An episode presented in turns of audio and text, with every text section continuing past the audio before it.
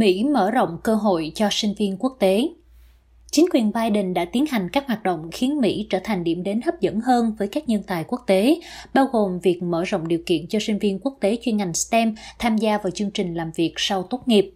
STEM là từ viết tắt để chỉ các khối ngành khoa học, công nghệ, kỹ thuật và toán học. Cụ thể, chính quyền Biden đã xác định 22 lĩnh vực mới đủ điều kiện để bổ sung vào chương trình đào tạo thực tế tự chọn cho các lĩnh vực STEM hay gọi tắt là STEM OPT, cho phép sinh viên quốc tế thuộc các chuyên ngành STEM được ở lại Mỹ làm việc đến 3 năm sau khi tốt nghiệp, thay vì chỉ có 1 năm như những sinh viên không theo STEM. Chương trình đào tạo thực tế thường là một phần trong chương trình đào tạo cử nhân nhằm phát triển khả năng làm việc cho sinh viên khi bắt đầu đi làm và tham gia vào thị trường lao động. Việc mở rộng này sẽ cho phép sinh viên quốc tế thuộc một số lĩnh vực gồm khoa học khí hậu, điện toán máy tính, phân tích dữ liệu, kinh tế và khoa học máy tính, địa sinh học, địa dư học và môi trường, phân tích tài chính và tâm lý công nghiệp và tổ chức, có thể tìm kiếm thêm cơ hội làm việc ở Mỹ với thị thực du học sinh. Việc mở rộng chương trình STEM OPT đánh dấu một bước chuyển biến quan trọng so với thời chính quyền Trump, khi chương trình này đã bị xem là không bền vững về cả luật pháp và chính trị. Dù chưa bao giờ đưa ra quy định cụ thể cho vấn đề này, chính quyền Tổng thống Trump luôn chú trọng việc giảm vi phạm và lạm dụng khi thực hiện những chương trình đào tạo tương tự như OPT, và họ cũng tỏ ra hào hứng trong việc tìm cách tăng cường bảo vệ người lao động Mỹ, bởi đây là đối tượng có thể bị tác động tiêu cực bởi chính sách tuyển dụng sinh viên không đủ điều kiện nhập cư. OPT rất nổi tiếng với sinh viên quốc tế. Hơn 200.000 sinh viên quốc tế đã tận dụng chương trình này để tìm kiếm kinh nghiệm làm việc ở Mỹ trong năm học 2020-2021.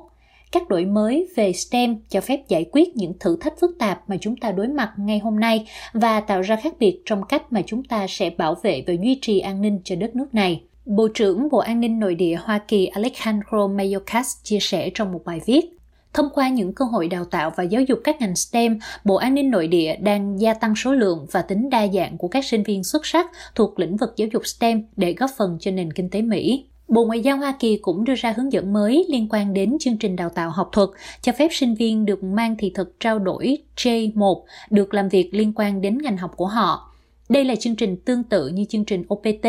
tuy nhiên OPT thì dành cho sinh viên có thị thực F1, trong khi chương trình đào tạo học thuật thì dành cho sinh viên có thị thực J1. Việc thay đổi này cho phép sinh viên hệ cử nhân và hệ cao học thuộc lĩnh vực STEM có thị thực J1 được tham gia vào chương trình đào tạo lên đến 36 tháng, tăng từ 18 tháng vốn được áp dụng trong hầu hết các trường hợp trước đó. Theo Bộ Ngoại giao, hiện có 1.720 thị thực trao đổi trong lĩnh vực STEM đủ điều kiện tham gia chương trình đào tạo học thuật bổ sung. Trong số những thay đổi đã được thông báo, Bộ An ninh Nội địa đã đưa ra 2 thay đổi trong hướng dẫn chính sách. Thay đổi thứ nhất là làm rõ cách mà Bộ An ninh Nội địa sẽ xác định điều kiện cấp thị thực O1A cho những cá nhân với khả năng vượt trội trong khoa học, giáo dục, kinh doanh và thể thao. Tờ thông tin của Nhà Trắng cho rằng thay đổi này làm rõ cách mà Bộ An ninh Nội địa sẽ xác định tính hợp lệ của thị thực. Những đổi mới này sẽ cung cấp ví dụ về những trường hợp có thể thỏa mãn các yêu cầu của visa O1A và bàn thêm về những suy xét liên quan đến cách đánh giá các trường hợp này, tập trung vào tính chất công nghệ cao của các ngành STEM và tính phức tạp của những hồ sơ nộp theo diện này.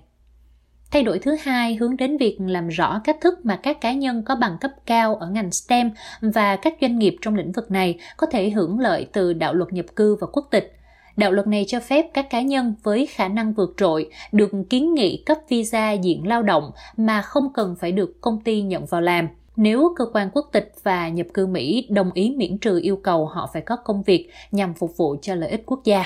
Steve Lowery, giáo sư luật nhập cư của Đại học Cornell cho rằng, những hành động này nhìn chung là để tạo ra một bước thay đổi nhỏ nhưng quan trọng, giúp cho những công ty Mỹ có thể cạnh tranh trong một nền kinh tế toàn cầu và giải quyết vấn đề thiếu hụt lao động.